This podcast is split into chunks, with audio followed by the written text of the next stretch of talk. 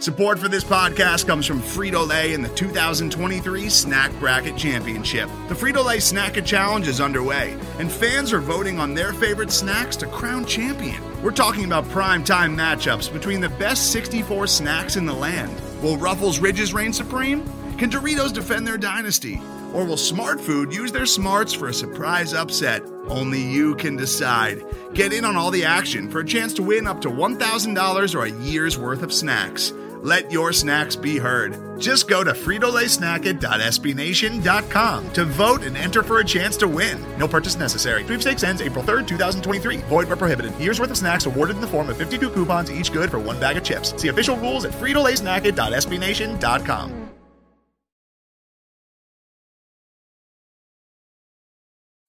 Fellow Falcoholics, what is up? Welcome to another episode of the Falcoholic Podcast. I'm your host, Kevin Knight at Falcoholic Kevin on the Twitters. The time that many of you have all been waiting for is finally here. I am conducting the first Falcons 2023 mock draft of the season. I know people have been waiting with bated breath for the first mock draft. I promised the next game that the Falcons lost, I would deliver the mock draft to you. And we have arrived at that destination. It's time for the first mock draft. Now, some things first, right? Uh, everyone keep in mind this is extremely early. I haven't watched many of these players in great detail. Uh, I definitely am giving a shout out to the Draft Network here they have scouted many of these guys. They've done a terrific job setting up a big board that I am using. So the rankings and sort of the the idea of where these guys will be available, it's all based on the Draft Network's rankings. Um, so shout out to those guys as always. They do a terrific job. Um, many of these players I have watched live. I have not done detailed scouting breakdowns on any of them. So this is just sort of my my general vibe from watching them and, and reading scouting reports and, and sort of the general consensus from the folks over at the Draft Network. So uh, I will have full reports on probably all of the guys we're going to talk about today. Um, coming, you know, after the season ends, and and that'll and I'll see a lot of these guys at the Senior Bowl, of course, as well. Um, but for now, early information. And on that note, this is going to be a four round mock draft because I honestly can't couldn't tell you about most of the seventh sixth, seventh round picks at this point. Um, the Falcons currently don't have a fifth round pick. If they did, I probably would have included that. But they do have two fourths, so we're going to go through the fourth round, which would mean this is going to be a total of five picks today for the Falcons. Um, so plenty to talk about, plenty to get to. But yeah, I, I'm not going to lie to you and pretend that I've scouted a bunch of you know late round picks so far in the process. I have not. Um, so we're going to stick to the guys that I've at least seen live and, and know something about. Um, and go through the first four rounds of this mock draft with the Falcons currently picking 15th uh, in the draft order. This could go either way, right? Um, depending on how they finish the season. If the Falcons lose a bunch of games, they'll be picking in the top 10. They're right on the cusp of that right now. Um, because of their low strength of schedule, the Falcons will probably be picking at, at or near the top of the cluster of teams that have the same record as them. They do have, I think, right now the lowest or, or very close to the lowest strength of schedule in the NFL. That may change slightly over the remainder of the season, but it probably won't change drastically. So that is something, of course, to continue to monitor. But um, if the Falcons were to finish with five wins, they'd probably be picking within the top six. I don't think they're going to finish with five wins. I think they're probably going to end up with seven, and that'll probably put them close to where they were last year, which was eighth, ninth, tenth. Um, and again, the strength of schedule helps them a lot in that calculation, but we'll have to see how things go and, and how a lot of these teams ahead of them end up performing.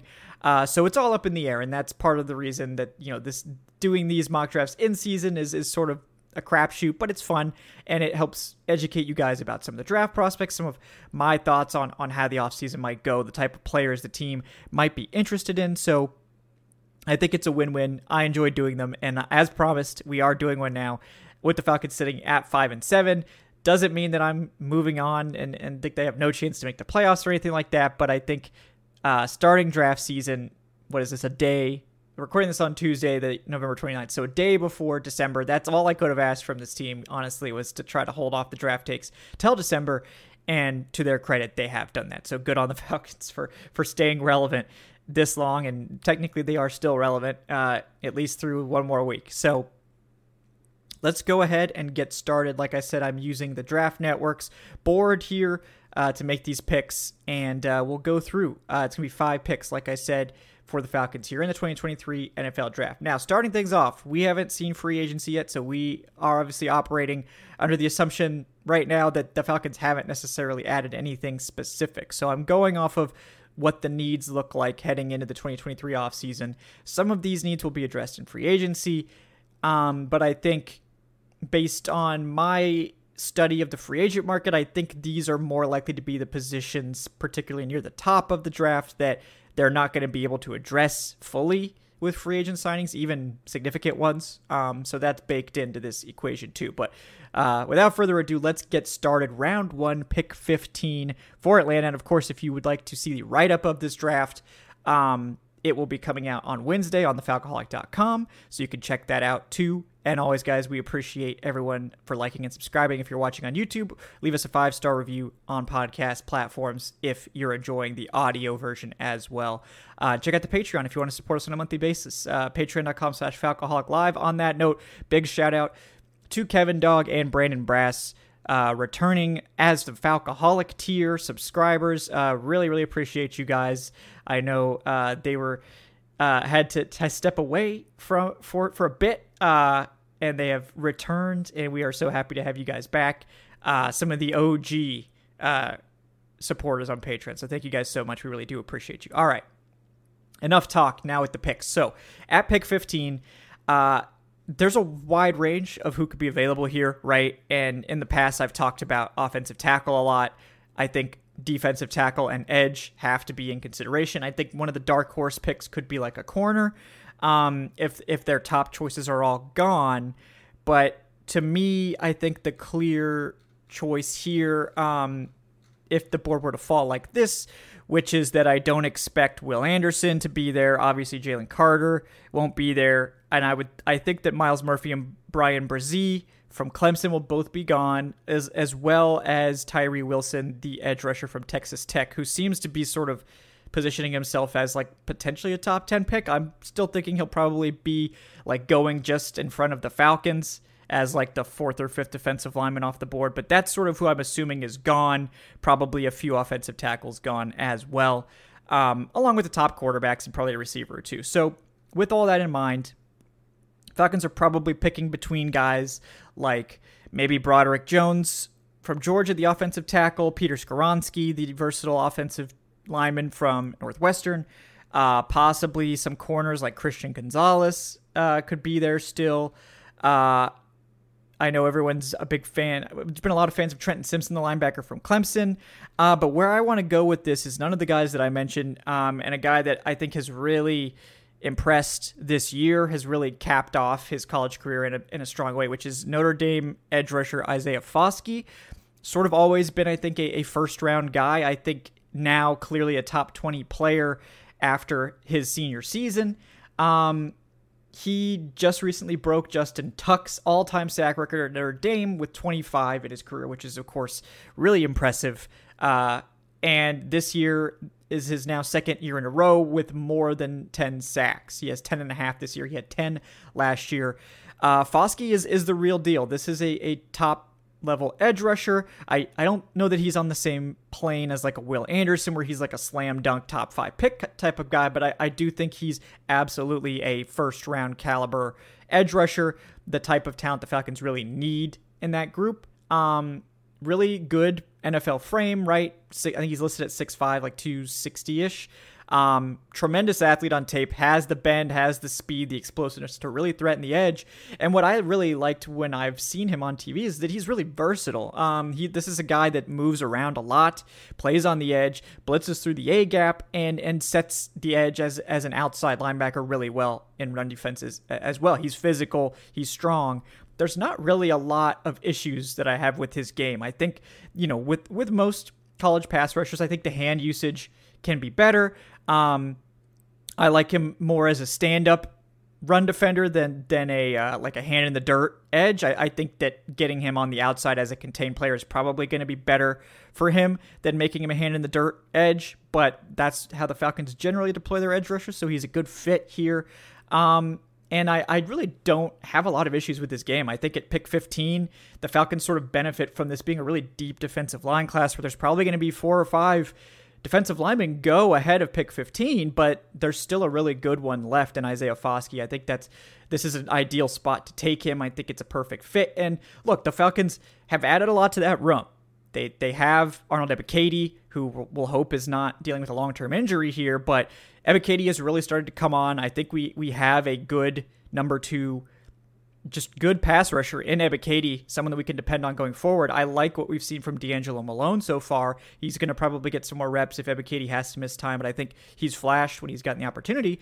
And then they have Lorenzo Carter under contract for another season as well, I believe. Um, it might be a void year. I don't don't quote me on that, but they could easily bring back Carter if they want him for another year if he's not under contract. So those three, I think, form a really good group uh, of edge rushers, but you're missing that top guy, and that's what Isaiah Foskey brings you. And I think the best way to do that is to draft a guy because I I don't think there's going to be a great crop of edge rushers in free agency. There rarely is, and the ones that do tend to be overrated. You know, Dante Fowler type guys, right?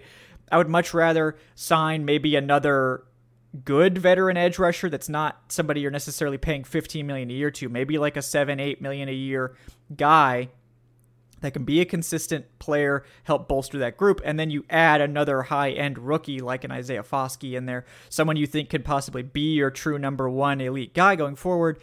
I think that's the best way to do it. That's not going to strap you financially long term um, and like I said I've looked at the projected edge class. It's just not very exciting I think it the the interior class is a lot better, and I think that's where I prefer the Falcons spend their cap space is getting an interior guy or two in free agency and drafting the edge guy. Um, so that's pick 15 for me. Uh, Isaiah Foskey from Notre Dame really like that fit and and that value at pick 15. So now we're going on to round two.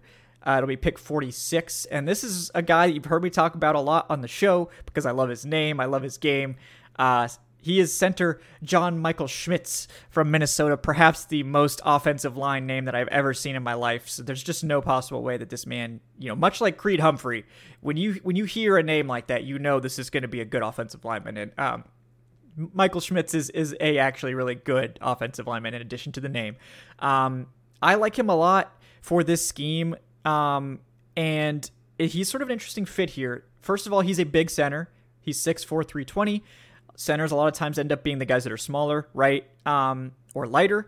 He's neither. He's a big center at 6'4, 320. That does give him guard flexibility as well, which is always a plus. He hasn't played a lot of guard, I don't think, but the size certainly makes that an option. Um, and at that size, he is what you'd expect, right? A, a very powerful, dominant run blocking center. Um, which seems like that's the Falcons' identity right now. He's exceptional in that area. What he also has is a ton of experience. He has 23 starts at center, 44 total games played, um, and he's got a terrific anchor. Uh, as a big center, he's going to be better equipped to take on those nose tackles. Um, and I, I like what I've seen there. I think he's someone that, that doesn't get moved off his spot a lot, and he's just really experienced. The protection calls seem to be on point. I mean, it's another thing entirely when you have to go up against NFL blitz concepts and all this stuff. But playing at Minnesota, he's going up against some good defenses, and I think that um, he's he's shown that he's capable of, of making those calls at a high level and has plenty of experience.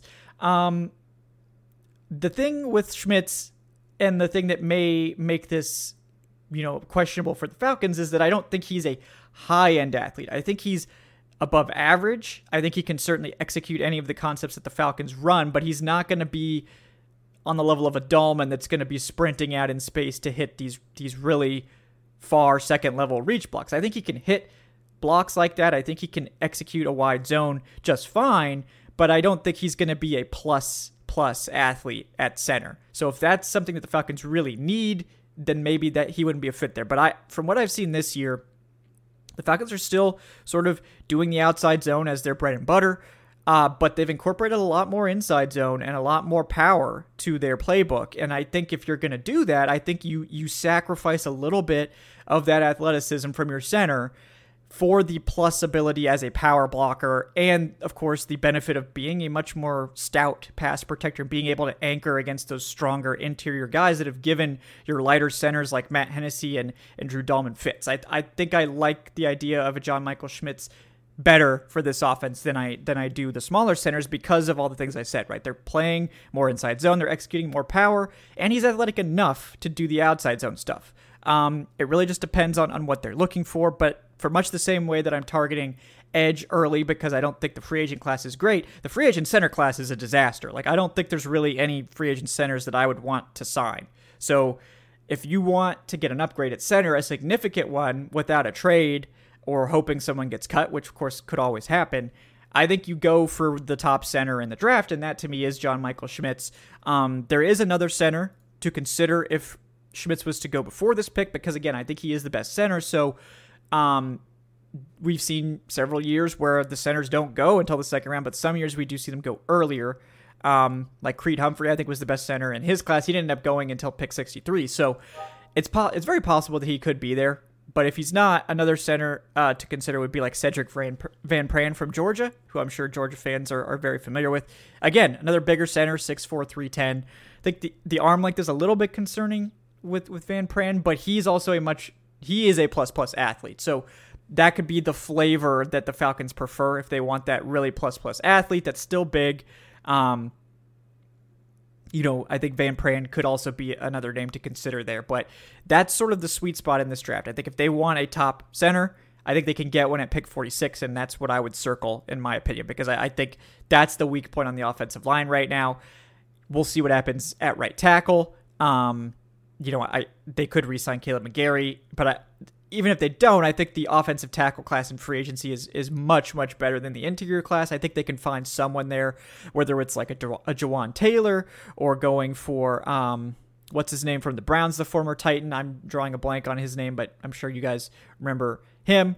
Um, so they have some options there. Some of those guys will get re-signed, but some will hit free agency. And if all else fails, you know, maybe you just re-sign McGary for a few years the thing with McGary is that he's 28, so like he's he's not like it's not like re-signing him to a second contract is really you know it's not a youth movement there where it's like oh our 25 year old right tackle is coming up.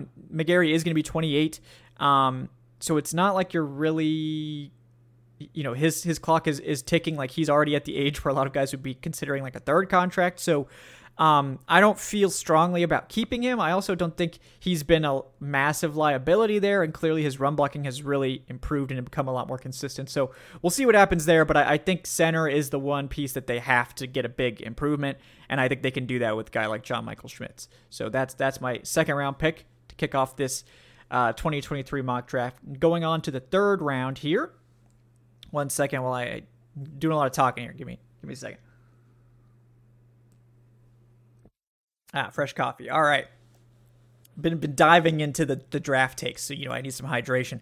Um, round three, Falcons currently picking 78.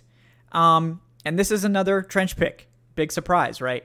Um, this is a guy that has really risen up draft boards, a guy that I really like, um, who I think could be here, could also go a lot earlier if he has a great sort of all star Senior Bowl circuit plus a good combine, which I think he could have based on what we've seen.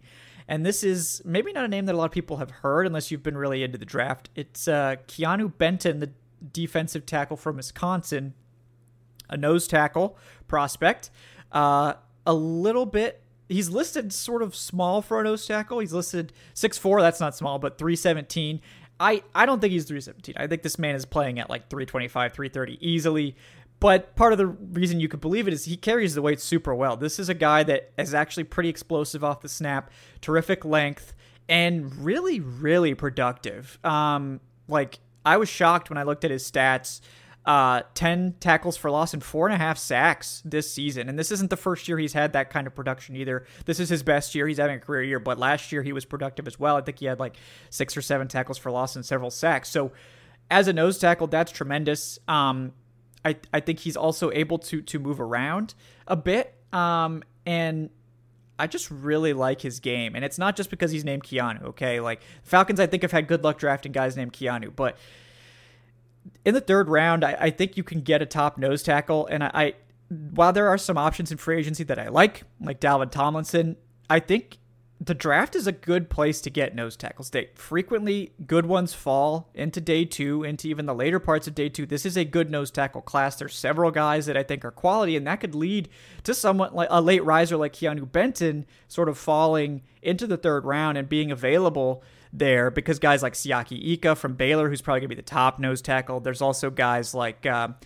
the the nose tackle from Michigan. I think Maz, Smith, I think is his name. Um, you know, another quality guy there. Uh, and you got guys like Gervon Dexter Sr. Uh, from Florida, who's going to be a, a, high pick. You know, so there's a number of good nose tackles, and I think this is the sweet spot to get the one you want. Um, and I love Benton. I, I, think this is a guy that's going to definitely. Right now, I don't think he's in this day two conversation. I think he will be by the time the Senior Bowl and the Combine are done because I think this is a good athlete who's got great length, good size. Um, and as we've seen with the Falcons, they don't necessarily want the mammoth nose tackle. They moved on from Anthony Rush, who was that big 350 pound nose tackle to go to a guy like Abdullah Anderson, who's closer to, you know, he is he has the length. I think he's like six four, but he's closer to that 310 range. I think Benton has the better the better weight, the better length, and the much better athleticism to give you a big boost over Abdullah Anderson, who, to his credit, I think has been a quality rotational player. But you want to upgrade that starter and make Abdullah Anderson your sort of reserve guy. And I think you're starting to get that. And if you add another guy like a Da'Ron Payne into the mix, then you've got Benton and Grady Jarrett and Da'Ron Payne as your starting three with Isaiah Foskey on your other edge with you know Ebiketie and Malone and, and Carter as your rotation guys. Like all of a sudden, this is a completely different defensive line that looks a lot better, a lot more athletic, a lot higher upside. Um, and so I love this fit. I think uh, this is a, a good path for them to really reshape that defensive line with two picks here in the top 100. Um, next pick, uh, defense again. You might be noticing a defensive theme in this draft. Uh, is definitely the case.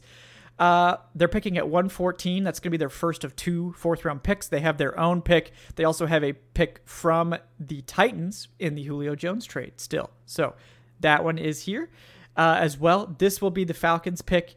Um, and it's a linebacker. Uh, linebacker. Uh, I don't know how to say the last name for sure. I think it's Diabate, but you know, correct me please, Utah fans, uh, if if you know the correct pronunciation. Um, and linebacker's a tricky spot because the Falcons did invest a big pick in Troy Anderson, so you have to think he's sort of the nominal starter or the one who's expected to start. I think he will.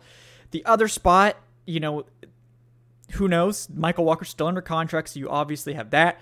I think it would be really easy to re-sign uh, Rashaan Evans, and I'd probably do that just to be safe. Maybe the team goes out and tries to add a premium linebacker to play there in free agency. We'll see. But I think I love day three, especially early day three linebackers, because these guys routinely hit and become starters and good players. It's just one of those positions where you have a lot you have a lot higher chance of finding a big contributor at this point in the draft as opposed to like edge um, you know even defensive tackles stuff like that. Like i think linebacker is one of those spots where you routinely get contributors late. Um, and diabate is just a guy that really checks the boxes of what the falcons like in their linebackers. Uh, good size, right? Six three. Only listed at 221. He, he looks a little bigger than that to me. Like, I, I think he could be playing at 225, but he'll need to get the weight up for the NFL. I think maybe 230 is probably about where you'd expect him. So lighter linebacker, but very physical, very reliable run defender. Um, and he, he's got great length, and that's helped him really do some some have the traits, I guess I would say, to be a good stack and shed guy. I don't know that the hand usage is great yet, but he's got the length for it, and really he adds that dimension that the Falcons don't really have right now. They don't really have any linebackers that are good at taking on blockers and clogging up the run. And I think he can do that, even though he's a little bit lighter. He is a very good athlete. He's got good range. Um, and much like Mykal Walker and some of these other guys, really dangerous blitzer who has a history playing on the edge. Um, and I think that uh, he used to be at Florida where he started his career as an edge rusher. Um, he's just a really you can tell he's talented as a pass rusher too. So he really checks all the boxes. This team loves to send their linebackers in pressure situations. Diabate can line up on the edge in some packages. He's got that length to threaten and, and play contain on the outside. And I think his range is, is really good for coverage. I think as a man coverage guy, he's better right now. Um, you know, I think he's got some developing to do there. It's not great um, in terms of zone, but you know he'd fit right in with the Falcons, right?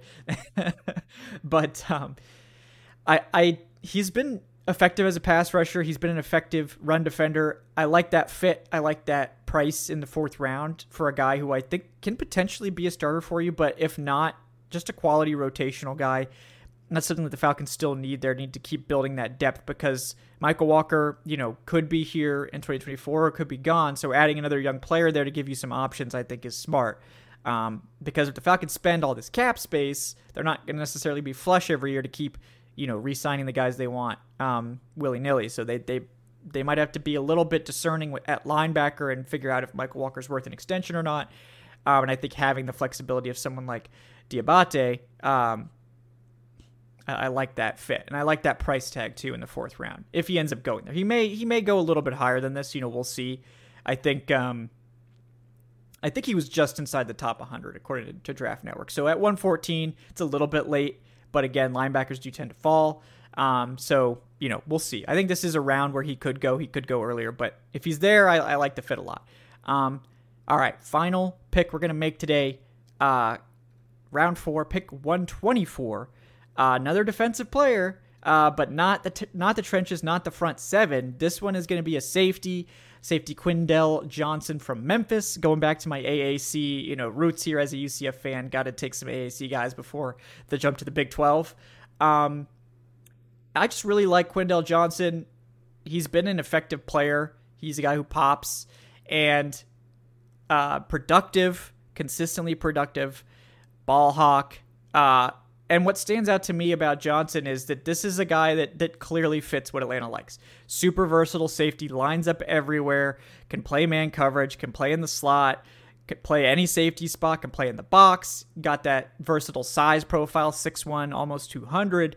Um, and what he brings that I think the other safeties in Atlanta don't have, because I like the duo of, of Grant and Hawkins. I think that's a potentially a group that you build around. You know, maybe we could see the Falcons go and sign a big time safety like a Jessie Bates to just inject that like star power in there. But e- either way, I think adding someone like a, a Quindell uh, Johnson to this group, super versatile, and he's just a physical guy too, like really physical, reliable tackler when he's playing in the box. That's something the Falcons have struggled with from the safety position so far. Because Richie Grant brings the physicality, but his tackling technique, let's be honest, leaving some stuff to be desired, and I hope he can get that cleaned up. But I think adding a more physical run defending safety who also offers you all the things that that you know that Pees likes um, you know, he can blitz, he can play all over the place. This is just a, another guy that really fits what Atlanta loves with their versatile interchangeable safety room. I think he has starting upside in the NFL. We'll have to see, you know, the jump in competition. He's he's crushed it in the AAC. Uh, 10 interceptions, 24 pass deflections in his career. Uh, so we'll we'll see. You know, I, I, do think that there's certainly room, even if the Falcons were to sign like a Jessie Bates, I think there's certainly room here for a young safety like a, a Quindell Johnson to sort of round out the group because Dean Marlowe was okay, right? The Falcons ended up trading him for a pick, so that's nice.